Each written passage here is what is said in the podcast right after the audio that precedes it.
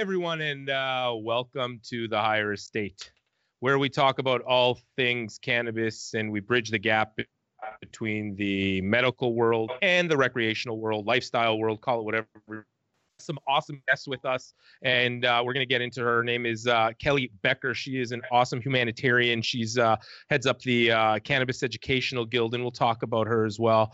Uh, get into what drives her, what's her passion, why she got into uh, cannabis in the first place, and all the things she's doing around the world, which is kind of fucking outstanding. And I, you know, I kind of can't wait to hear about it. we also, as usual, have awesome Janelle. She's here with us. Hey, Janelle, what's happening? Hey guys, I'm good. Yeah, how was yeah. your 420? 420 was good. Um, it was a special one. Like it was literally 420, 420, right? So had to commem- commemorate it by uh, partaking. Uh, Would you partake with? Well, I'm not gonna lie. I had to. I, I smoked. what? You know what I think about smoking. I know, but you know what? Um, my boyfriend rolled a, a, joint, and we actually had like the rolling paper, the 24 karat um, rolling paper, yeah. and that we had been saving for an occasion, and we felt like this would be a fitting one, so we went ahead and we uh, did that. That's pretty cool. I, you know what? I um, I was uh, on um, uh, what's it called? Uh, what's the name of that Hamilton? They do the uh, Rena's Rena Ramprasad's her uh, her 420 show. Um, I can't even honestly, I can't even remember the name right now. Rena, don't kill me. Um, what's it called? what's it called? High Society Supper Clubs thing. Every every they've had like seven of them, and, and I can't remember what it's called. Like uh, Canacrawl, Canacrawl. That's what it is. Hamilton's Canacrawl that's pretty cool. I was on there for a couple uh, couple hours. We had a lot of fun. It was really hard this year though, right? Like you couldn't be out in public. It was um it was so virtual events to choose from too. Yeah, and it was kind of a shit show. Everybody's like virtual events. They had like, you know, we were they were broadcasting on two two or three different Instagrams at one time. Everybody was kind of all over the place. It made it really, really difficult uh, to follow. But still, I mean, everybody was out uh, we were all still having a pretty good time and you know you got to see a lot more people. We still tried to stay pretty connected no? Were you on any events? I actually didn't do any um, cannabis themed events. I was having such a hard time choosing that i ended up um, on the on ig live for verzuz where timbaland and swizz beatz got babyface yeah yeah. To like sound off. On riley's instagram Yes. Yeah, that was pretty sick. You know what? Derek showed that to me, and I was watching it for a couple hours. They had like 700,000 people on Instagram watching it. How insane was that? Crazy as hell. yeah, Babyface was pretty cool. What'd you do, Kelly? I didn't even know I was on yet. Hi, everyone.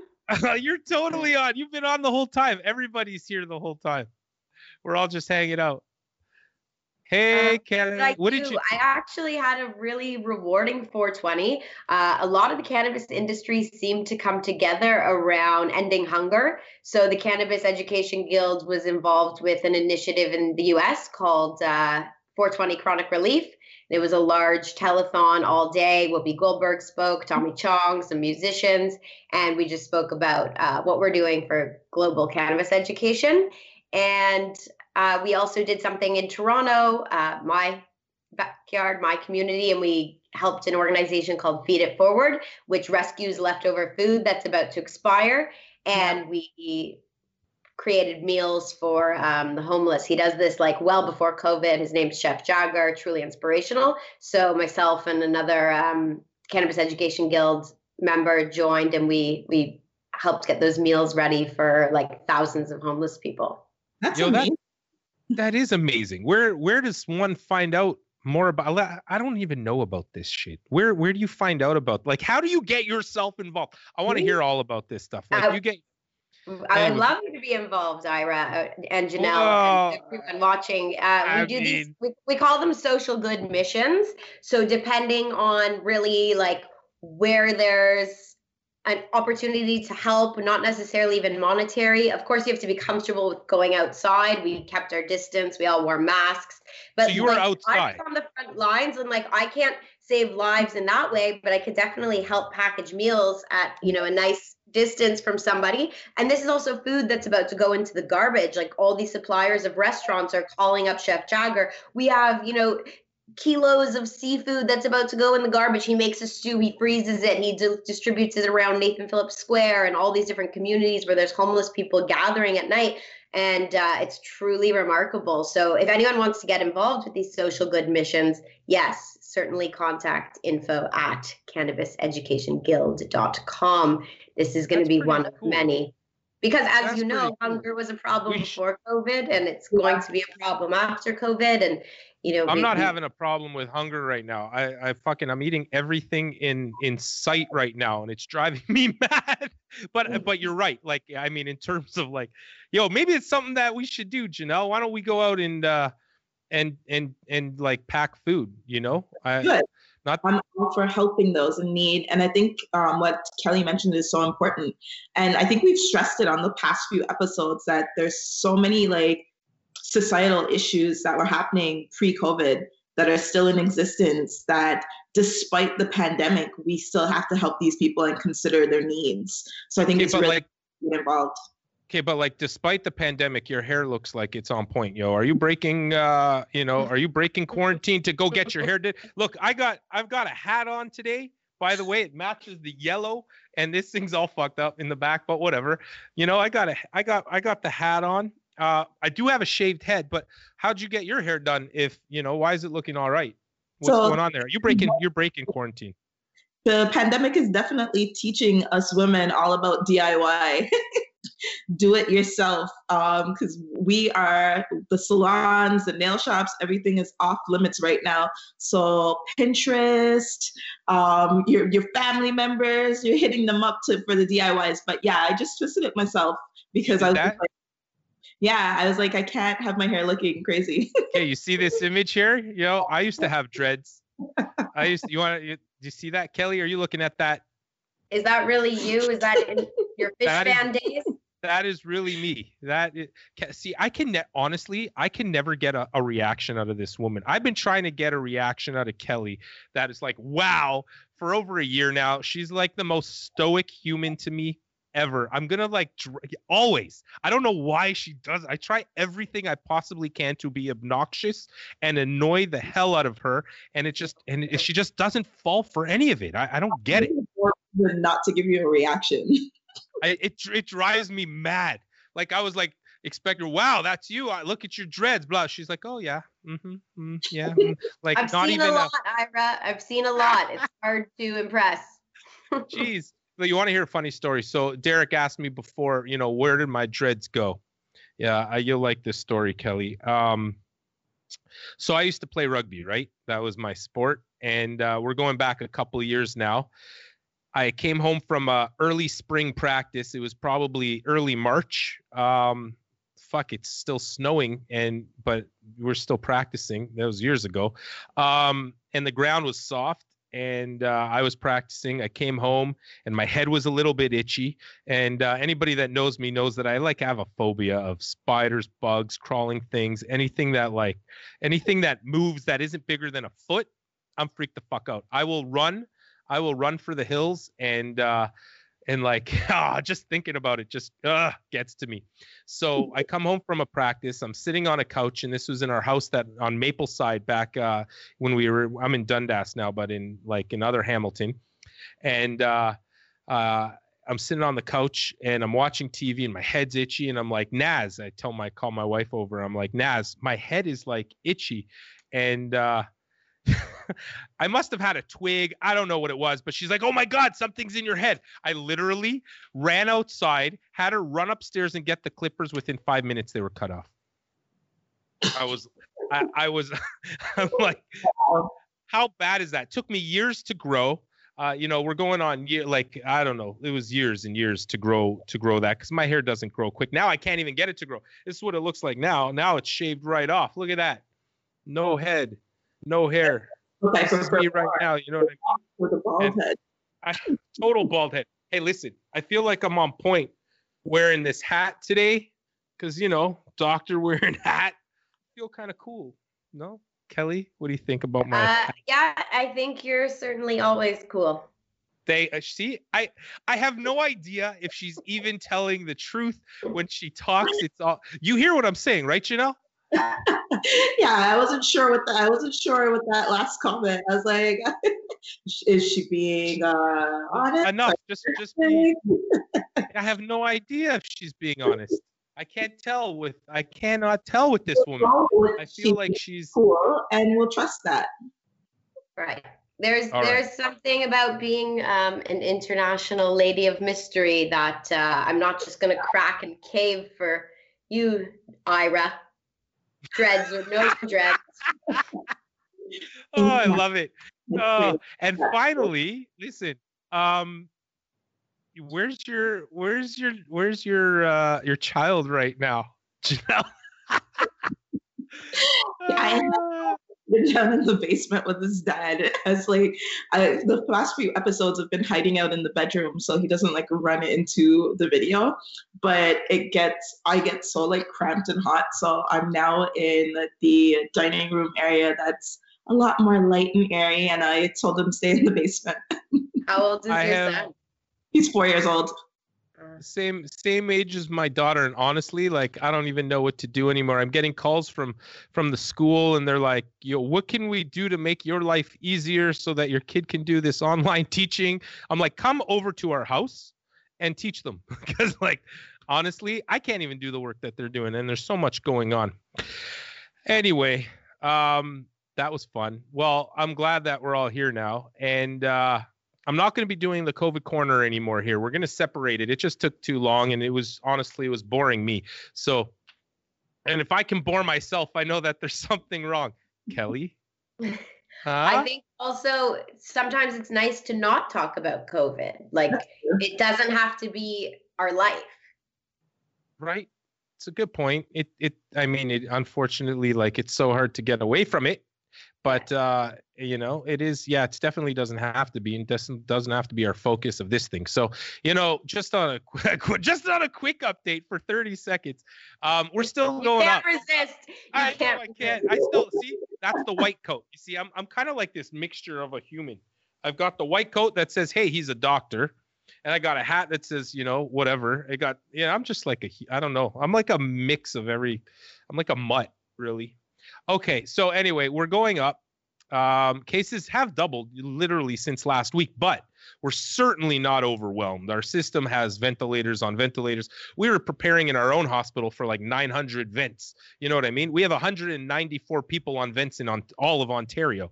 So I think we're uh, we're doing a pretty good job. There were 600 cases, I think, yesterday, 500 the day before. The cases are mounting, but they're but we're we're definitely able to in our region, anyways, um, we're doing a pretty good job of keeping it at bay. That's all I'm going to say about that. Now, over to cannabis. We are going to be talking about cannabis around the world today because uh, you know we got Kelly is our our well traveled human. She spends yeah. her life traveling around the world. But funny enough, not funny enough, in news, I think one of the cool things is Lebanon. Like how crazy is this? I found this this article. Lebanon uh, is the first, you know, the first country, the first uh, Arab country to to legalize cannabis cultivation. Yeah. Which is pretty pretty cool. I mean, they're a pretty moderate country to begin with. Women can vote, and like women have pretty much as as as equal rights as it gets for that kind of region you know certainly familial rights when it comes to familial rights there's issues but i mean i think this is a pretty cool step no like fuck the world is uh evolving and and cannabis this is what i always said cannabis is a true example of democracy it's the people that drive the legalization. You know what I mean? It's not necessarily governments that drive it. And the people are asking, and the shit's happening. So I think it's kind of cool that that's happening. No. I think it's definitely cool. Like it gives, especially when you look at it from like an economic standpoint, the uh, cultivation of cannabis um, allows a new industry to start. It allows for people to have jobs, exportation, money coming into the economy. So from that standpoint, like it's great for any country. And like you said, when the people mobilize for something for a new industry to happen, it's amazing. Yeah, I think that's pretty cool, especially like you know for for Lebanon of all of all countries in the world to do it. You've got Lebanon, like right on. Way to go, Lebanon. we back you strong. Kelly, there it is. Let's see it. Lebanon. Yeah. God, gotta be strong. Now, last thing on this thing is, you know, in Mexico, hey, people are talking out everywhere, right? You know what I mean? This isn't even news. This I just found this really funny. Abbey Road and this funny. We always talk about ethical. it's ethical. So here we've got Mexican Mexican farmers are uh, growing cartel-free ethical weed. You know, I, I, wonder what makes shit ethical. Like it's ethical, like. Blood free cannabis. Okay, I mean, is that is that true? Uh, I don't. I hope so. It sounds really cool. I just love the word ethical involved with this. You know, like if for something to be okay, as long as you put the word ethical, it's okay. You know, uh, you're ethically non-monogamous. It's ethical, so it's okay. anyway, it's it's funny. This is uh uh you know, so cannabis is now, you know, ethical. Anyway, I thought it was funny. Nobody else thinks I'm funny. I Honestly, what's interesting about it is like, what are the cartels like sitting back and thinking? Like how I, I'm just so curious. Like it's so interesting that they had so much control over that industry and now it's ethical and cartel free. But like, are the cartels just like laying in wait for like their moment or like what's going on? Well, you know, interesting it's an interesting point. I'll tell you, I sat at a meeting uh, with some government officials from Mexico probably uh, two years ago now when they were thinking about getting into uh, the cultivation and distribution and all this stuff when when medical cannabis became legal in, in, in Mexico. It's probably been about two years that it's been legal in Mexico. Um, and uh, and I actually asked that question before they said it was ethically ethically cartel free um, how do you how are they growing it? And where are the cartels? And to be honest they were saying you know the cartels have an infrastructure already to grow the stuff. Yeah. so the cartels were growing it. They were selling it to the government or to maybe not to the government i don't i don't know uh, to whomever um, and then those people would sell it retail face forward. Cartels just wanted to grow it. You know i think at some point you have to involve you have to involve all walks of of life. And you know if it can bring peace if cannabis can bring bring peace between between factions and groups, why the fuck not? You know, um, the same thing in uh, Colombia with legalizing. If they ever legalized the coca leaf, you know, you'd probably have a lot of end of war there. You know, you let the cartels grow the coca leaf and and let everybody and then sell it and then they can sell it everybody sells it off you just legalize it and it's boom you're good i don't i don't know that's just my thought kelly well, it was interesting i was in mexico last year and I found that none of the locals knew that it had been uh, legalized for medical purposes, nor wow. had they heard of CBD. Right. So I don't know if the people have really received the message, but you could also argue that in Canada, many people don't even know how to access legal cannabis or that, you know, Shoppers Drug Mart can get you medical cannabis. Like, is that true? Do you think that people still don't are still super uninformed?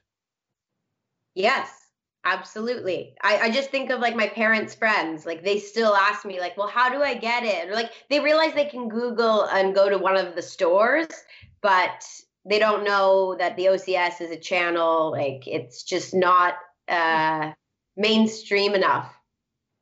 Yeah, I like I speak to like regular folk, and there's like a, a understanding that it's legal, yes, but I think to what Kelly is saying, a lot of people don't even understand um, the network, the nitty gritty details of it. Um, and I mean, even when you come down to knowing like the difference between strains, like some people don't even know what CBD is versus THC. Like that's a conversation I've had to have numerous times to explain to people. So I think, so? yeah, I've had I've had that conversation so many times, and it's not just with older people. It's even with people like my own age and younger um, a lot of people just don't know the difference like that hmm. you know cbd is different cbd is not um, doesn't give you the psychoactive uh, isn't psychoactive and stuff like that so i think as much as it's legal there's still a lot of work to be done as far as education goes Really, I, I find that so interesting, and maybe it's because I'm just like so involved in um, you know, and the people that I'm surrounded by know about cannabis. But even like my patients seem to know about it now, and I'm almost like fuck, I'm over it because everybody knows about it. But anyway, that brings us to Kelly, yeah. Kelly Beker. I'm, I'm gone, I want to start with a question. If you're over cannabis, what are you into now? I, let's. Oh shit! I'm not over cannabis. I would. Oh, that was ah. Okay, so it's not that I'm over cannabis. I love cannabis. Cannabis is forever going to be something that I had, uh, you know, a footprint in in ha- helping, you know, bring to the forefront, specifically in medicine. But you know, I, I feel like, you know, maybe it has. You know, may, has it been played out? That's a question that I was going to ask you. Has it been played out and we're moving on? I think what I've done is moved into more of a holistic approach and I'm looking at plant-based medicine now and and not just at cannabis anymore. I'm starting to look at uh, psilocybin and LSD, which isn't LSD not being plant-based, but um, you know, and and psychedelics and and that kind of stuff and looking at a, a well-rounded approach where cannabis we needed to look at it very specifically, but you know, but you bring back, you bring it, you, but Kelly, you brought it back to the point where, and so Janelle, you did as well. Maybe it's not Plato. Maybe I'm just, you know, in terms of education. And that brings me to, and maybe I'm just super like unicentric looking at myself in my own little world and that brings me to to and and that's see all of a sudden i get a smile out of kelly when I see she's like see ah, this fucking there you woman, go. yeah I get it. Well, you're talking about yourself again, Ira. Now all of a sudden, Kelly smiles. She's like, "Oh, finally some insight." Listen now, Kelly. I got you. All right. I I know. I know. Um. All right. Let's talk to Kelly though. Kelly Beker uh, is the executive director of uh, the Cannabis Educational Guild. She has worked for multiple NGOs. She's uh, even built some schools in in East Asia. Yeah. South South Southeast Asia. Okay. Southeast Asia. I'm horrible at geography, but I'm getting there. She talks a lot about uh, emerging European markets and uh, East Asian markets, Southeast Asian markets. She's been all over the world. What eh, Kelly? First, before we even get to this photo, keep that photo up there. But Kelly, I, I want to know, like, tell me, tell me about you. Tell, like, how did you get into cannabis? Why, why did you start in cannabis? Where did you grow up? Fuck. Uh, I grew up. I grew up in Toronto in Thornhill, right near you. We're not quite the same age, so our paths yeah, we are. don't cross. You're older than me. Eh, it's all the cannabis. Yes, that's why I look older than you. Um, so I was living abroad in Cambodia where I um, co founded a school there and lived and came back to Canada to fundraise to keep the school running on an island called Koh Rong, where they previously didn't have a school. Why did you so, go to Cambodia? I was teaching in South Korea as kind of a lost graduate who wanted to travel and see the world, but have like a little bit of purpose And I had worked with kids my whole life, so that was fine teaching them English. I uh, speak Korean, 한국말 조금 알아요. So that was a valuable skill to pick up in Korea. 네, 네, 네, yes. And uh, from there, come somebody. From there, I traveled around Asia on my holidays, and really just the poverty in Southeast Asia started chipping away at my heart. And mm-hmm. you're partying and you're having the time of your life on the beach, full moon parties, and there's these kids coming up to you at three in the morning selling flowers. They're like seven year olds holding a one year old, and you're like, how is this even possible? We see homelessness in Toronto, we see lots of poverty, but never children. So how'd that make you feel seeing that while you were on the other side? It really uh, broke my heart completely. I'm exposing to you, Ira. I was sad, I, but I felt very driven to do something about it. So I ended up on this. I wanted to tour around the country and see where my efforts would be best put to use. I thought with an established NGO, and I ended up uh, on this island called Koh Rong. It was like Thailand 30 years ago. Tourism was just starting, and all the kids were playing on the beach with tourists. And I just said to the locals, like, if your kids speak English and use computers in 10 years, they will work in the hotels and they won't be selling drugs or flowers or bracelets on the beach or their bodies. So we started a school, and the whole village uh, really came together. And we had a clinic as well. We had nurses at the time there from Italy, and we were, you know, getting these locals ready for tourism. And now, like, the first road has been built around the island, the hotels are being built, like, it's a reality. And when I came back to Canada to just focus on fundraising so we could have Cambodian staff run it, because that's what you want to be a sustainable organization, is when the legal medical cannabis market was really kicking off here. And uh, a friend of mine was uh, at Relief, and he was like, "You you care about cannabis? Like, Alex? why don't you?" No, actually, what? And uh, I was like, yeah, I really do care about cannabis, but I, I thought more in a recreational way. I never realized I was self medicating. I had heard it's good for cancer patients, but like that was the extent to my knowledge. And, you know, walking through the MedReleaf facility that first day, I could not believe the level of, you know, quality, the standards, the, the change cameras, the team, the thought that went behind which yields, which clones, like it was next level. And uh, starting to talk to patients and doctors, like I focused on fundraising for Cambodia, but I also was very driven to um, help patients in Canada. So that's when I started kind of straddling the globe and doing both. But mm-hmm. I guess it when was, was like it? my that was uh like summer 2015. So wow. MedReleaf was one of the, I don't know, top 10 to get their yeah. license. And it was incredible. And, and similar to my experience starting the school in Cambodia, it was startup life. So it was wear many hats, you know, on the road with Alex Revich. Now you're making marketing materials. Now you're on phones. Now you're, you know, Why giving a doctorate to cannabis, though. Why the shift into cannabis? It seems like your passion, uh, your, you know, your passion was for creating. I guess creation creating things for people and and finding finding you know areas that of injustice maybe and and or areas of of growth and and working through them i understand that you know you see this poverty and you see people like working in this environment or living in an environment where you have you have so much and then you see people that have so little and you're trying to help build for them but what was your and that makes total sense so your drive for cannabis did you use cannabis uh, when you were younger? Like, what was your drive into that? And I guess you haven't left the NGO scene clearly, but what was your drive into cannabis? Yeah. It's a great question. I guess I left out a piece of the story. So maybe my third week sitting in the MedReleaf uh, facility, uh, talking to angry patients on the phone who were just like, Where's my package? Why hasn't Canada Post delivered it? And I was thinking about these kids who, you know, every day there was a different challenge and we were trying to get food or clothes on their back or get convince their parents that they need to go to school like really meaningful work and it just felt like i know cannabis is important as a medicine but i'm not feeling the same drive i felt to help like these you know serious issues of poverty and a scientist at MedReleaf Her name's Hale. She comes from Iran. She used to study poppies. She calls me into her office and she's like, Look, Kelly, people in Africa and Thailand are studying cannabis as a treatment for malaria.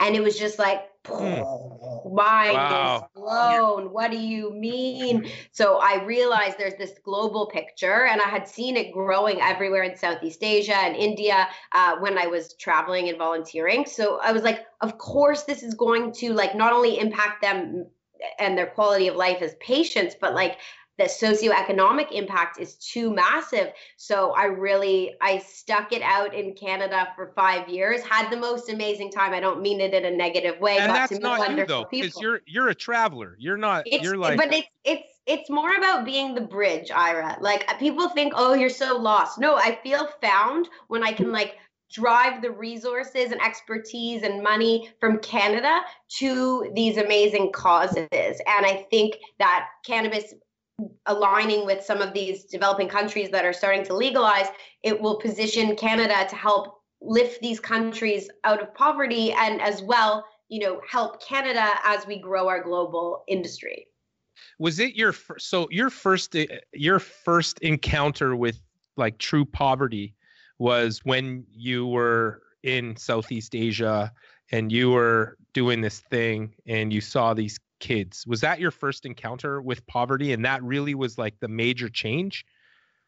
Uh, uh, yeah, I would say so. Like I had volunteered with organizations in Toronto, but more like Canadian Foundation for AIDS research, a little bit more like uh, condition specific, and still like f- first world uh, fundraising. So like galas, everything was beautiful. There's nothing wrong with that. I organized galas, but it was just being on the ground in the village, like going around shack to shack, pulling these kids out of their house, making them realize you come to school every day. Like, this is not universal knowledge. Teaching them to brush their teeth, teaching them to wash their hands after they go to the washroom. Like, we think these things are universally taught and they're just not. So it just, it felt like a more of like a mission and like be again, being that bridge. So I think it's not about necessarily traveling, it's about driving like purpose in my work I, and my skills.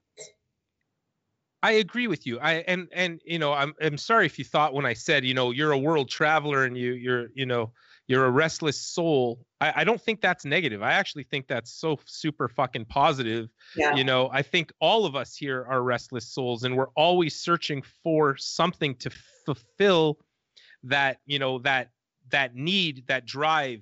And uh, and so like and for you not to want to stay here and to always want to be traveling isn't a bad thing that's yeah. a fucking awesome thing. And I think most people just want to do that. I don't know about you, Janelle. Like, you know, like how badly do you want to travel right now? You know what I mean? I want to so badly, but uh, I think it's amazing when people travel with purpose. It's, I mean, it's one thing, and I'm, don't get me wrong. I think having a vacation and just like shooting the shit and like putting all your cares away and just kind of enjoying yourself is great. But I think there's something to be said about when you travel and you travel with a purpose you go to a country not to exploit it, but to add to it and to help it grow. I think that's amazing. And I think a lot of us can learn from that. And I mean, take something away from it. For me personally, I haven't, like, I have my son and I haven't done a lot of traveling with him yet because I just realized that he's not at an age where he can really understand and appreciate it. And when I take him across the globe or you know to different places i want him to be able to see and understand what is happening in in these countries and to have like meaningful conversations with him. So it's not just uh, you know useless travel or like just vanity. But um i mean that's just me personally. I think i mean i think it's wonderful. So like so then you found your passion in in cannabis because you saw that you know it can impact and cannabis has that ability. That's why I, I, love the fucking cannabis world.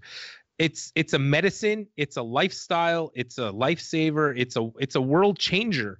Uh, I, I, it can do so much good. So you find your your your passion to continue in cannabis because you hear that it has the ability to change other people's lives and actually you know there's a thing that you said in in your i was reading your bio and it said you know you're a um uh what is it called? A social impact leader right?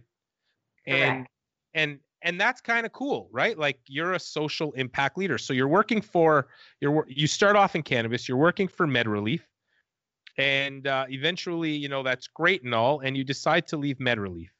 And did you do that? Because you know aside from all the politics of working with industry and all the shit that we can see and like and i i mean i just don't take you as somebody who follows rules all that well or listens to anybody at all aside from your inter and that's good. You know if you got an internal voice that's that that says you know that has a good eth- ethical i'm going to use the word ethical that has a good ethical guide then why the hell not you know and just follow it. So you leave and you go off again to uh, to heal the world. I want to know why you keep. I mean, healing the world is is awesome. That tikkun, that healing. You right. You know what I mean?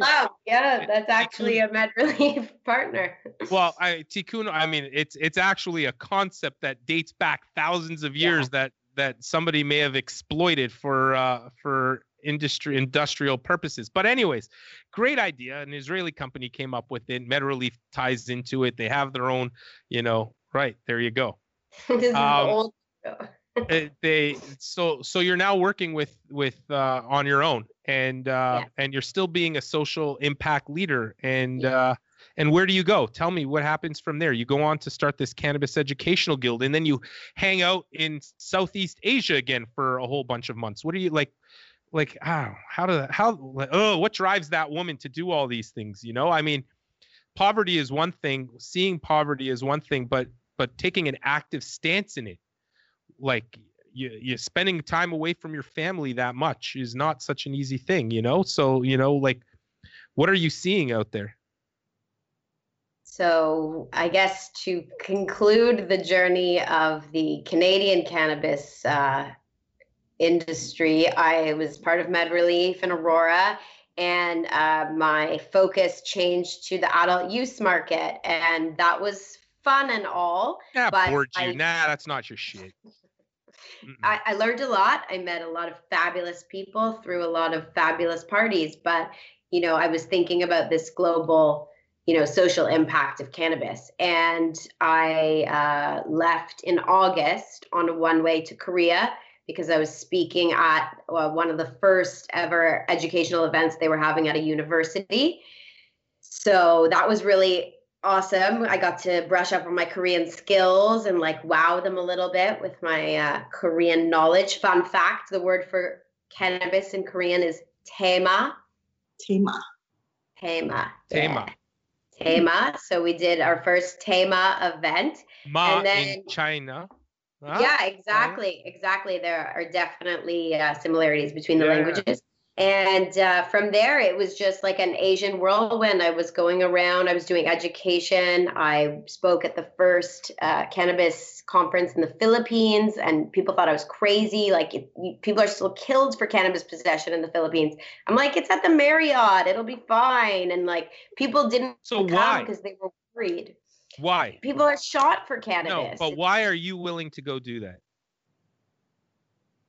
Um, I think it's just a calling. It's a duty. It's I, I've had this uh, experience before of being the acting like a community bridge builder of sorts. So I was like, I I have this gift of five years of cannabis knowledge. Like, why wouldn't I be taking it to these emerging markets, especially for the socioeconomic potential, if they can embed that social impact into their regulations from the beginning of the industry, then maybe every farmer has to grow X amount of hemp to make protein for you know the kids to have at school every day so that there's less malnutrition and stunting in children like these types of things can be thought out now that canada is a mature uh, industry we can Are we we- can learn from us Are, are you? Do you think that you you're are you taking some of these things that we've learned here back there and just building on them, or do you think that we totally fucked it up and uh,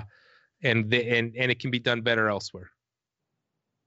I think we d- did a good job. We had no playbook to follow. We did the best that we could with there being no benchmark. We created the benchmark. So, a lot of countries that don't know the details of what's going on here really look to Canada as leaders, and we certainly are in many different ways, but can they do better and build upon it? For sure. And is it a completely different situation when you're only doing outdoor growing and you know they don't have the expertise for processing and manufacturing but if they can get to that place with you know canadian industry american industry helping out i would love to see them really leading in in hemp textile processing or you know hempcrete for sustainable housing like the i'm thinking about Cannabis Hempcrete's a helping- really cool idea. it's Hempcrete is a amazing really I'm, fucking I'm awesome thinking about idea. it from the, the whole plant perspective not like when i say like cannabis can end world suffering i don't mean just the cannabinoids the drug variety i mean like the plant in its entirety its multi-purposes and how it's going to reduce our carbon footprint and make us healthier and nicer human beings You're on a mission to end world suffering. That's But- like that's that's you. that's me yeah, that's Yeah. you. You're you're. That's pretty cool that you want to do that. So you're over in Southeast Asia, over in Yes, Korea, so you're over in I was all over these there. places. I was at the same time. A good friend in the industry, cannabis consultant Jen Larry. She was building Shout out. Jen. Shout out to Jen! Woo! Now there's She's the another one. It's She's like really I the call these two So are like my she- like sisters. They just basically You just. Hit uh, hit. See, look, You see, oh, she's talking about herself again. Oh, look, that makes her smile. Huh? No, I want to talk about Jen and how Okay, amazing this all Jen. came to Jen be. is awesome. Okay, Jen's awesome. Jen Larry. Um, so she put together uh, with a bunch of cannabis industry experts this education platform, the Guild. And it was about equalizing the playing field. It was about new people coming to the industry and not being bullied for knowing less than, you know, anyone who's been around for 5, 10, 20 years and making it about healthy cannabis discourse, which is so important so that bullied? everyone can work together. And you were bullied? Were you bullied? Was I bullied? Um, no, I think I received good karma in the industry because I was pretty inclusive, and I I felt that if anybody was new, I wanted to like teach them everything that I was taught. So we just figured this is a great way to start educating Canadians that wanted to get into the sector. And I was in Asia reviewing the content. She asked me to come on board as the executive director because I care so much about education, whether that's like Cambodian kids or, you know, doctors learning about cannabis. And I was going through the content and it was fabulous. And I was like, we need to bring this to Asia. Every doctor I'm meeting, every member of government, they need this. They need this right now. And she was like, You're crazy. Most of Asia is not even legal. What are you talking about? And I was like, No, let's take the content and do live events around Asia. So we partnered with an incredible doctor in Malaysia Dr. Edwin Chang, and he helped us gather the medical community as well as different investors, members of government, key opinion leaders. And in January, we threw like over 200 person event of a full day cannabis symposium called the Asian Medical Cannabis Symposium. And it wasn't just Malaysians in the room. Also, Malaysia is a Muslim country, so this was just crazy that it was going down. But it, other people flew in. We had people from five different countries: the Philippines, Korea, Singapore, uh, so Indonesia, throw, and throw up that throw up that photo. Throw up that photo of uh, that first photo there that we were looking at. Uh, no, this. I guess that first one is you building something, that building was me, a school. That was me in Cambodia. Yeah. Yeah, this okay. one here. Where's this? So this was the uh, event I'm talking about in Malaysia, Kuala Lumpur, and these are all doctors in Malaysia. People came from outside of the city as well. And what's incredible is that these two women approached me on the break, and they're they're gynecologists, and they're like, "We really want to look into some research around cannabis for endometriosis." Uh, and I said, "That's amazing, because guess what? That's why I have a prescription. I will tell every man. You know, I have." Out it's you know, I was gonna. period cramps. I have a whole protocol for a women's health study looking at uh, at cannabis for endometriosis, but uh, it never got off the ground. Talk about that offline, but yes, these uh, doctors just you know. Won't talk about so... that offline. I'll fucking talk about it now. Just kidding. All right. Okay. Just, Let's get I'm into it. I'm sure all your male viewers really want to dive deep into uh, you menstrual know, pain. sure do. they sure do. Makes life a lot easier. Yeah, okay, so go on. Oh, anyway, it was just incredible to see that, you know, English was something that brought all these different Asian countries together. Cannabis, uh, Jen and I being from Canada, bringing this like non bias, like we had no sponsors, like it was just straight up neutral education. And we talked about hemp and we talked about you know investing in a new tomorrow and different strategies for them to wow. think about this industry and that uh, then warranted us a visit to the malaysian minister of health the next day we were in his office and wow. uh, sharing some really exciting stuff with so him and his task force is this the event that you put you put this event on as the Cannabis Education Guild, yes. And so wow. we're growing members now. Uh, we're yeah. actually still in beta. We're working with commercial groups in Canada, but the live uh, online platform will be live in May. So if you go to cannabiseducationguild.com, you can become a member very soon. And so these uh, people who learned with us as well are members. So now we have members that have learned with us in Malaysia, Thailand, Korea, all over Asia, um, Jamaica and Canada and these uh, around the world like this because now you you seem to be in a, a, bunch of countries. Do you notice um, any major challenges with uh, disseminating the information or just being allowed to educate people in comparison to like somewhere like North America? Great question. We obviously tread very carefully, always um, get approvals from, you know, flyers or venues based off of our local, um, you know, partners, because you can't come into a foreign country and think that you know the customs and the way they would go about inviting people or it's telling certain stakeholders versus others or how they disseminate the news so i think it's really crucial when you're going into foreign markets that you tread carefully with the right uh, boots on the ground because you know you don't want to ever come in and be telling them. You want to be educating with them. Amazing.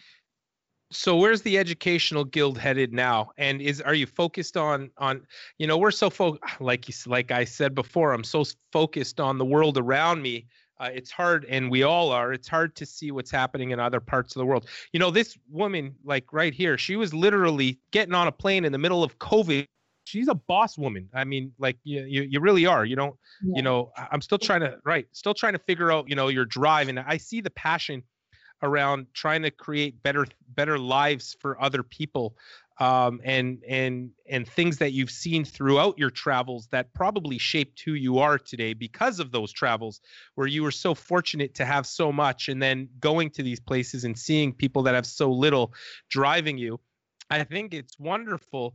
And, you know, but we're stuck here. And what I see here is, you know, people that have all this education and that, you know, the education is kind of getting out there.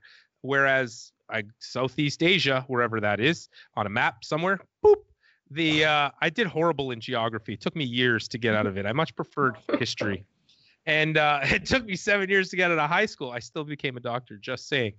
Um, you know uh, what uh, you know eh, where is the educational guild going are you focused out there are you focused here where's your focus what, what's the what's the future for this thing well we are a global platform for cannabis education and social good. So we definitely have focus in terms of providing credible, valuable content from leading experts around the world. But it's not limited to anyone. If you're a medical professional overseas if you're a you know independent you know student who's graduating and wants to get into the industry we're we're really open to like educating anyone who wants to learn there's a lot of content. You have to commit at least 10 hours to going through the modules, to listening to the videos of the experts, taking all the quizzes and passing. But we really believe that if you have this base foundation of knowledge, you'll have the confidence to engage in industry discussion. You will feel like you have acquired a clearer lens and you know be part of a growing industry and i think what's amazing about some of the stuff that's coming soon the webinars and like online forums we're going to have is that we're bringing together some of the best minds in the industry. So, you know, that the medical professionals can learn from one another, almost like a think tank, like an industry think tank. Do you do you think that education so you actually mentioned two things. You said you do education and social good. Before I get it, what do you, what do you mean by by that? Education is one thing. Social good, are, are you do are you trying to combine your your NGO work with this guild and like what what uh mm, eh, mm, mm, Absolutely, you nailed it. So, why would we be an enterprise when we could be a global social enterprise? So, we are giving 20% of all our profits, whether that's through coming to one of our events or special programs or logging in and, and becoming an online member. Um, all those profits are going to a fund that we're raising money for t- social good. And I'm not going to dive into the details of the initiatives right now, but it definitely. Includes uh, a lot of serious work with some volunteers. Like i was mentioning if anyone wants to be part of these social good missions they can ranging from helping to end hunger to uh, helping you know victims who have been human trafficked. Like we're really covering a lot of areas of suffering because we believe that cannabis is this tool for good. Is it has an ethos of healing. So let's profit off the plant and do something good and inspire the industry along the way to also maybe operate more ethically gotta use the word gotta use the word so i think you know we're really a global social enterprise. So we, we have focus in the content and the messages we're delivering, but we want this to also be a vehicle to really make some serious social impact through cannabis. What's your message? Your message, your personal Kelly message in this world. What's your personal message? If you had to choose one message out of all this stuff that you've seen and done, and one thing that you're trying, I know it puts you on the spot a little bit and you probably hadn't thought about it and but like what what is what is what is kelly's kelly's goal if you could say one thing about what you know what your what your goal is now in life let's say, or message to people, what would that what would it be? I believe that we all have an ability inside of us to be an agent for change. And that could be like that. in a micro, everyday way by making people smile, sending a thoughtful text to someone having a hard time. You're you're changing their day, you're changing their moods, you're you're a change agent. I, I think that the more you do it in the micro ways, you can lift it up to strangers and your community and the world. So, you know, step into this new way of working with one another and how we treat one another. And I think that I'm I'm really on a mission to see cannabis as a sector uh, operate differently, business as unusual, and that means a uh, slavery-free cannabis industry. That means one that doesn't have bullying um, or discrimination. It's inclusive, and I think it's going in a great direction so far. So, agents for change. We're all I, change I, agents. You know, I love that message. Agent for be an agent for change. Yeah, positive change. So that's really cool. You know, I, I see you here in this this photo. I don't know. Looks like you're harvesting uh, cannabis for somebody. Um, yes. And you have a big ass smile on your face underneath that mask. Absolutely. Is that what what's going on here? That's uh, yeah. looks like Smiling. And that yeah, that's I know being an agent for change. That's really important. Last question to you. What's that? Said I would be smiling too if I had that in my hand. Yeah, so would I. I think everybody would be at this point. Jeez. Uh, last question: Is education dead? Has you know, like not dead, you know maybe that's not the right right way. Has it been you know we were talking about earlier has it been played out? I don't you know i was like mm, maybe not. Where do you think the opportunity for educating is right now? Maybe that's a better question. I think there's lots of opportunity in educating um, people and really tailoring the education to their unique needs. So if you're a health and safety group versus you know a member of government versus a mom deciding what to do with uh, their parent or their child uh, debating cannabis treatment. I think the education needs to just be tailored to fit the group's needs or the individual's needs rather than a one size fits all you know this is everything you need to know. So that's what we really are trying to do keeping it uh, dynamic keeping a hybrid style of learning. And i don't think it's dead. Is, is learning dead ira? I think people constantly i'm a lifelong learner Exactly. People want to evolve, and, and there's no better time than COVID to uh, be doing some education and isolation and learn some new skills. And we've made it very approachable and casual so that it welcomes anyone. Uh, English can be their second language. We've made it, you know, very user friendly. And I, I think that if people want to better themselves and continue to grow their minds, like there will forever be opportunities. It's about how you position it and what's unique about your education that you're bringing to the market. That's so true. Absolutely agree. Thanks, right? Janelle. Right. I'm gonna yes, agree. Strong. I, am gonna I'm gonna agree. Janelle, you were talking just earlier on. I want to get to the news, but before that, you were saying earlier on there's still people that don't have that education out there. I mean, I I just find it I mean, I guess I've been doing it for a decade now and I'm just I don't know if I'm a, am I tired? I don't know what it is. That you that have used cannabis for years and don't actually know about it from uh from like a plant perspective you know there are people who who use it on a daily basis but they don't understand the cannabinoids they don't understand THC versus CBD or having the balance and they don't even understand strains. I know people who smoke and they don't even know what strain they're smoking. right. I'm going to just interject there and say let's not smoke. Let's just vape, but vape flower. None nothing that actually if it moves probably not great. It's not its natural form. Right. You know I mean? So even when it comes down to vaping, just using cannabis in general, yeah. They're using the, the, the buds to then create butter or oil for edibles. They don't know you know the THC component. They don't know CBD. They they have no understanding of that. And I find myself educating people quite often. Um, I mean, I had a conversation even with my boyfriend's father most recently, where he didn't even realize that CBD was uh, wasn't psychoactive. Right. He believes that every part of the cannabis plant is, you know, it will get you high and you know he thinks of it in a negative manner. And like i had to have that conversation where like nope there's actually medical applications and you know go in depth with him. And i find those type of conversations i'm having them more often than not which means a lot of this education isn't trickling down to the masses. You know first of all, I, you know, I, I, guess that's so true. And also, people, uh, you know, getting high is not necessarily a bad thing. As a physician, putting my physician, putting my physician hat on, you know, when we look at at what medication does for us, living a better quality of life isn't a bad thing. And if if feeling euphoric uh, helps you live a better quality of life, then so so be it, man.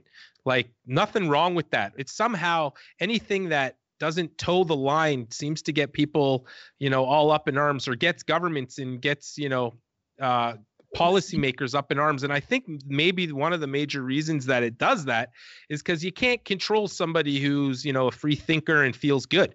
You got to keep people down. And if they're not feeling good, it's a good way to keep them down and say, oh, we're the only people that can make you feel better. But yeah. if that's not the case, you know, then you then you're then you have a whole other, you know, then governments and uh, policymakers have have free thinkers on their hands, and free thinkers aren't what people want. That's not when you're trying to institutionalize something. You don't want free thinkers. You want people toeing the line. I don't think anybody in this room is toeing the line. Kelly, Kelly, Kelly, do you tell it's Kelly doesn't debatable. It's yeah. debatable. But I also just want to add to your question about you know if education's dead. Yeah. I think it will it will live a very long life in the cannabis industry because this is a new sector and we're learning every day about new cannabinoids and terpenes and what the hemp plant can do to make the world greener but it's about relearning or unlearning this stigma of 70 years. Yeah. so yeah. It's, a, it's a long road ahead so we can say education's dead and we've all undone the learning and the stigma. So good point. how is that how I guess you must have seen that over, uh, you know, uh, down in southeast down in Southeast Asia. Like uh, Janelle, you asked her the question, what was, uh, you know, what's it like doing this education? Are you afraid to go and do this education? Like, what is the stigma like over there, and and and how much, you know, the the opportunity? It looks like from that photo I looked at, you know, people the the the people are really happy with it. The doctors want in on it, which is amazing. Here, it never started from that. It was definitely not a top down uh, it looks like those physicians really wanted it. Like, you know, uh, you know, were you afraid going there? Uh, I really wasn't, but I guess you know, like years in Cambodia and time alone in India, like I have built up some thick skin. I knew we were working alongside local doctors, so that made me feel more comfortable and I wasn't selling product. I was just bringing information. Uh, you know, a, a, lot of studies. We had some of our uh, guild experts video call in, so it wasn't just me standing there. And we were working alongside the locals. And I I get the sense that they're very hungry for the information, and you should be excited, Ira, and you should get out of your you know Hamilton bubble because the world needs this information and will for the next you know decade at least. Yeah, I mean, I think for me it's a North American bubble because I've been spending you know a decade educating in North America. Um, and not so much over overseas. Yeah, I've spent, you know, I've done some work with, you know, Brazil and and uh, and in Israel, but like definitely haven't got over into Asia or Europe. Um, and and so it's really great to have your your insight today you know even though you give me a hard time all the time but you're a really wonderful person and honestly at the end of the day uh, fuck, be an agent for change. I love what your message is there. Be an agent for positive change. I guess we can be an agent for shitty change, and we don't need any more shitty change. Like COVID was a shitty change. Now we're all inside. I don't want you to be an agent for COVID. Be an agent for positive cannabis change. Be a good influence. I love that influence. Yeah. Yeah. And I, I think be a change agent is positive. Like I, I don't think you changing for the negative. You're not you're not an agent for anything. Then you're sabotaging. True. Yeah, totally agree with that. Kelly thank you so much for being you know for coming on here and, and talking to us about yeah what you've done with your life. It seems like fucking awesome tremendous. I do have my swear jar. I swear i'm trying honestly guys i promise you and mom i promise you I, I am trying not to i'm not really i guess i can't promise you. I do swear a lot. It just is what it is. You got to get over it. Um and Kelly, thank you so much. We're not done yet because Janelle, I want to hear what's going on in the news. Sure. Anything? So, one of the interesting stories that are out today is that there is actually a hospital in Israel that is testing how cannabis can actually, well, more specifically CBD, can be used in the treatment of COVID 19. So, as we probably already know, inflammation is actually a huge part when it comes to the symptoms that you experience. So they're actually testing out using mm. CBD to reduce um, the inflammation associated with COVID 19. So that's a study that's going on there. They're using moderately ill people to test it out on. And um, I guess we'll hear about the results shortly. You know, I'd like to hear about that. There was a study done probably in 2013. I love studies.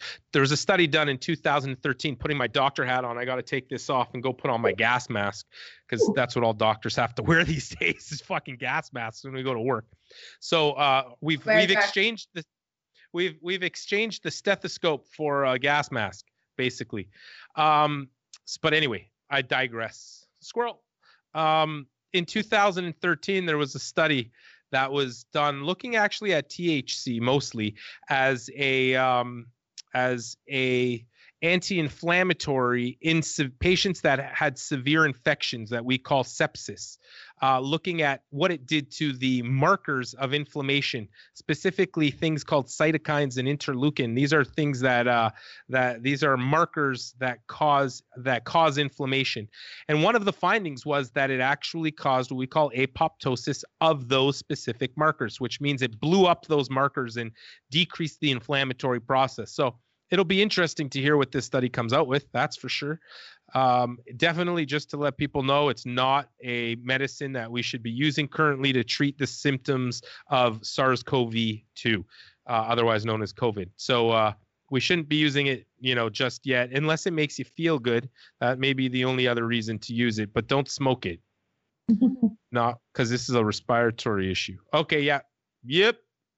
So the Ontario Cannabis Store has been in operation for a little over a year, and they actually did a customer preference survey. So they did a survey with the customer, with a, a, group, with a portion of the customers that they sent out, and it kind of asked people questions about their preferences in terms of buying and using cannabis. And it was pretty interesting. Some of the top responses that came back. So, when asked what the top three preferences, um, when they smoked, most people said they preferred rolling a joint. Um, second to that was smoking a bowl. So, ah, I'm losing. I'm losing the battle. What the? Pre rolls aren't as popular as um, I would have thought. Most people actually prefer rolling their own joint. Why am I losing? They want to see the weed. That's why. Is that it? Is that it? Is that people want to see it? So when asked for other options um, for using cannabis, they most people said that they were interested in chocolate, infused chocolate. And then oils and teas kind of lagged behind. But most people were either they wanted to smoke or they wanted to eat it in, cho- in chocolate form. Really? So yeah. edibles are Listen, I want to know why I'm losing. Why, Kelly? You said people want to see the weed. What do you mean? What's inside that joint? What does the bud look like? Is it right. you know your swaggity swag trimmings, or is it you know crystally green budlets? Like I don't know if it's just pre-rolled, and the ritual factor. People like a certain paper, a certain filter. They like to do it themselves. The ritual the addiction. Factor the addiction. You know, whenever we talk about addiction and mental health with cannabis, you know, addiction doesn't present like your traditional addiction to like crack or cocaine or heroin, where it's like, here, I'll give you a hundred dollars or an eight ball, and they're like, I'll take the eight ball. Cannabis guys will be like, yeah, I want the hundred bucks, and then go buy weed with it. Uh, but um, a ritualized, you know, addiction where I got to use my favorite pre-roll or my favorite rollies. I got to use go to my go to my favorite corner and use my favorite bong with my favorite homies and do like whatever. That's how addiction presents. So maybe we've got to break that. That's what we're trying to break. I've been trying to break that for a decade. I'm getting nowhere. Damn it. Old So habits. you fault. strictly vape, you never smoke? Don't ask me that question. Do as a, don't ask me that. of course I, you know. Uh, you know, uh, listen, listen, Kelly. You know, um, uh. I do once in a while. I'll smoke for sure. You know, like I think most people do every so often. But for the most part, ninety nine percent of the time, uh, 0.5, I am uh, I am vaping, and uh, because you know the reason why I do it. One of the major reasons why I do it is, you know, I talk about mindful consumption all the time, and uh, and cannabis people, cannabis in the mm, people who work in the cannabis industry are always talking about the health benefits and we talk about all the healthy parts to it and all this shit. So if we're going to talk about the health benefits to it, why the fuck are we smoking it? right? And just like if we know that combustion isn't good for you, but yet we want it's like, oh, let's smoke a joint here and at the same time talk about the health benefits. It doesn't work. Doesn't make sense. You know what I mean? Like you gotta, if you're gonna walk the walk, talk the talk, walk the walk and uh and okay and so for the most part you know that's what i do But then, can I ask you a question as a doctor? I- Yes. Is there a uh, format where the bioavailability is as great as smoking it? the bioavailability of smoking is the worst bioavailability of smoking a joint is about 10% the bioavailability of vaping is about 50% so the bioavailability is a lot higher when you vape than when you smoke when you smoke you lose most of it to combustion and side stream and uh, and and which you don't do when you vape you actually save yourself a ton of money because you get about 30% more 30 to 40% more when you vape i'm just going to drop the mic boop Yeah, but for people who have been smoking it, they've. This is like a, You're not just my own opinion from talking to patients. Like you just you don't you don't get high enough. You don't Right, get the so I'll tell you why. yeah so i I, get that know question why. I'm just No, telling you yeah. why the trend is I- is smoking. It's so right so the high.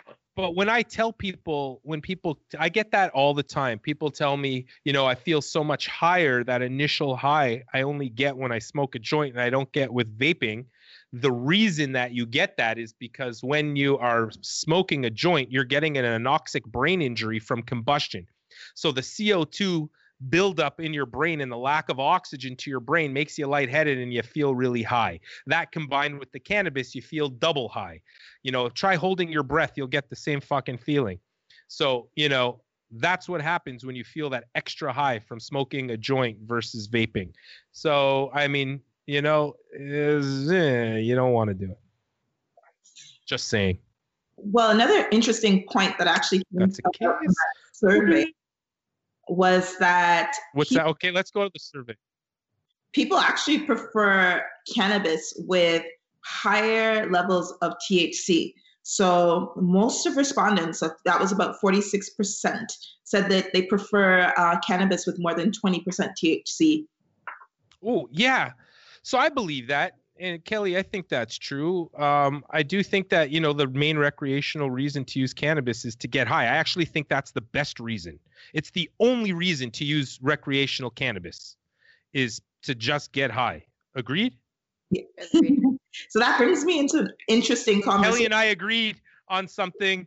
I'm to do that. Oh, I love it. An hour. It took us an I love it. Oh, God. So yeah, the, question? the next story is actually about uh, medical cannabis. So right now there's a whole debate that's going on in New Jersey where the question now is should medical patients be allowed to grow their own cannabis, particularly in areas where growing your own isn't allowed? um, just because like with COVID, there is supply chain issues.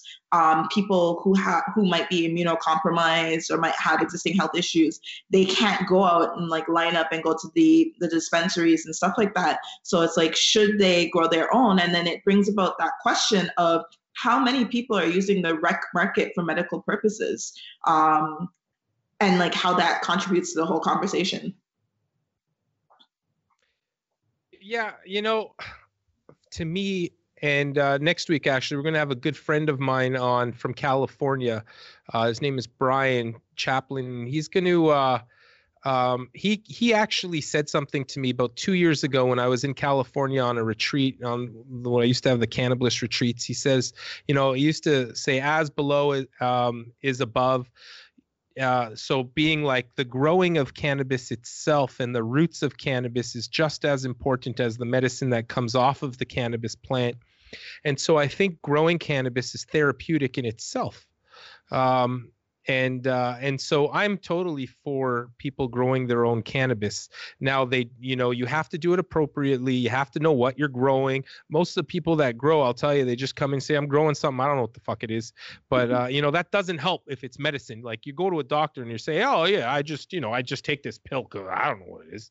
You know, uh, you got to treat yourself, and I think cannabis is one of those prime examples of something that's awesome because you have the ability to treat yourself with it and therefore you should know what you're taking. Yeah. So, and you know? that takes me into the next story. so we, Kelly and I have agreed on two things. I saw a tiny little nod out of her. I, I agree. I think that definitely it's therapeutic to do any type of gardening and. Uh, patients should have that choice or to assign like a, a, designated grower. But I think that there needs to be uh, commercially available, accessible cannabis for those who are too ill or don't have a family that could grow for them. Uh, that needs to be available, and especially for those who need it in a um, standardized, highly quality controlled setting due to their uh, condition. So I'm all for both. Yeah, I'm all for both as well. Obviously. Okay, we agreed. Awesome. We we agree on something. That's two things, maybe three things. Okay, last story. What do you got? So we've talked about this a few times with, you know, the onset of the pandemic. There has been a surge in cannabis um, purchasing uh, around the globe. So research has actually shown that the rise in sales is actually because people are using cannabis to cope with the stress of the pandemic. So again, like that whole conversation of where you guys were just talking about people self-medicating Yes. Uh, going to recreational stores and they're purchasing cannabis to kind of self medicate. And when, I mean, does that bring about the question like, why aren't more people leaning on the medical market or should self medicating just be allowed? You know, Kelly, you want to go on that or you want me to take that? You can go for it. I'll follow suit. All right. Oh, okay. Fine. We're getting along yeah, we are getting that. That that is very cordial of you. Thank you. Um, here's my thought. Uh, I mentioned it a second ago. I think there's one reason to go to the recreational market, and that is to get high. If there is a reason behind getting high, aside from, uh, hey, I just want to have a good night, you now fall into the medical market. And uh, if you're medicating for any purpose that's uh, you know that that has a medical intent behind it then i believe you should probably be followed by a physician who can do that um, now, does it have to be a physician, or is there a process to doing it? At least finding the appropriate until you find the appropriate strain for yourself. The recreational market doesn't have a lot of options when it comes to medicating for or medicating. Period. It's mostly there for high THC and to get high. We already said that's the number one reason. So anything aside from that, I do think that you should probably follow up with a qualified healthcare practitioner at least until you find a a chemovar or a strain that works for you. Once that happens, I fully believe in knowledge transference and I believe that physicians are here to facilitate your help but not be the you know that old patriarchy of take your pills and go home. You are in charge of your own medicine. So after that happens and you find that dose i think it's fully fine if they if it is available in the lifestyle or adult use market to go for it. But before that you know, if you're using it for stress, if you're using it for anxiety, and cannabis isn't all that great for managing stress and anxiety, at least in the long term, these are things you need to discuss with a healthcare practitioner first. I would agree with what Iris said, getting to a place of knowing uh, what strain or combination and dosing is is best for you and your um, condition. Uh, I do think, though, that maybe the recreational market could help uh, sort of segue and bridge into the medical by not advising people at the store what to take. I've I've spent some time in some of the stores around the GTA and I find that the bud tenders will sometimes make these recommendations just because the the patients, whether they realize they're patients or not, are saying, "Oh, yeah, and I also have migraines. Oh, and also my dad has Parkinson's." And these are not qualified medical professionals, although they know a lot about cannabis. They're not um, anyone to be certified giving out medical advice. So I feel like there should be a better way for the recreational market to guide people into the medical market. But I'm happy that adult use legalization has normalized medical. Medical seems yeah. a lot more using cannabis for medical purposes is a lot more accepted now, even if you're not a recreational consumer yourself. So I am happy about that distinction. It will be interesting to see some countries that just don't have an adult use market and it's much more of a medical wellness over the counter market um, where it's just accessible and accepted but you don't need to like drive recreational sales because you have a medical and wellness play. So um, well, I think uh, I think we we we did a really good job here today. We beat this one down, and um, Kelly, I'm glad we didn't get into any fights. um, Kelly, any anybody you want to shout out? Anything you want us to check out? You want to uh, go for it? Tell us. I am Go. First of all, very grateful for the higher estate having me. So nice to meet Janelle and obviously spend time with you, Ira. I uh, hope everyone uh, wants to chat more about cannabis and social. Where should good. they go? They should go to add me on LinkedIn, Kelly Beker, B E K E R, or they can add me on Instagram, Cannabis Kelly. But definitely check out the Cannabis Education Guild on LinkedIn or Facebook or our website. Like I said, we're taking members in May and we're just going to continue driving healthy cannabis discourse and social good. And I want as many people in the industry to be a part of it as possible. Thank you so much for being here. Janelle, anything you want to prop up? Big up. Honestly, I, I just want to encourage people to reach out to Kelly and become a part of the initiative because, I mean, there's only good things that can come from being a part of social good. Thank you, Janelle. Appreciate yeah. it. Totally. Check out, uh, don't forget to check out uh, cannabis.wiki for all your latest news and updates and uh, uh, entertainment. We got everything you're looking for. We're basically a house that that has it all. We're uh, a major cannabis uh, uh, community and a platform that's just growing, and it's it's amazing to be a part of it. And uh, I can't wait to see all the things that it's doing. check out the uh, Green Room has uh, an awesome podcast. There's some awesome podcasts on our on our site. Uh, other people that you got to check out. You got to check out Lester He's Sick. You got to check out Dance Hall. Damn, Derek's yeah. done this awesome thing. I love Dance Hall. It's it's amazing to bring it back, and that's that's super amazing. Anyway, I love everybody. Hope you're having an awesome time uh, at at isolating and and just stay connected to people. If you can't physically see them right now, just uh, socially see them get on all of these things. And uh, hope you all like my hat today because I thought I was pretty cool in it. Anyway, see you guys next week. We'll see you the COVID corner. Uh, I'll be doing that. It'll be posted on this coming Monday. Every Monday, you're going to see that. Every Friday, you're going to see a uh, a uh, higher estate. Don't forget, May 1st, we are going to be going live every morning from 7 to 8 a.m. Uh, with the higher estate morning edition for one hour.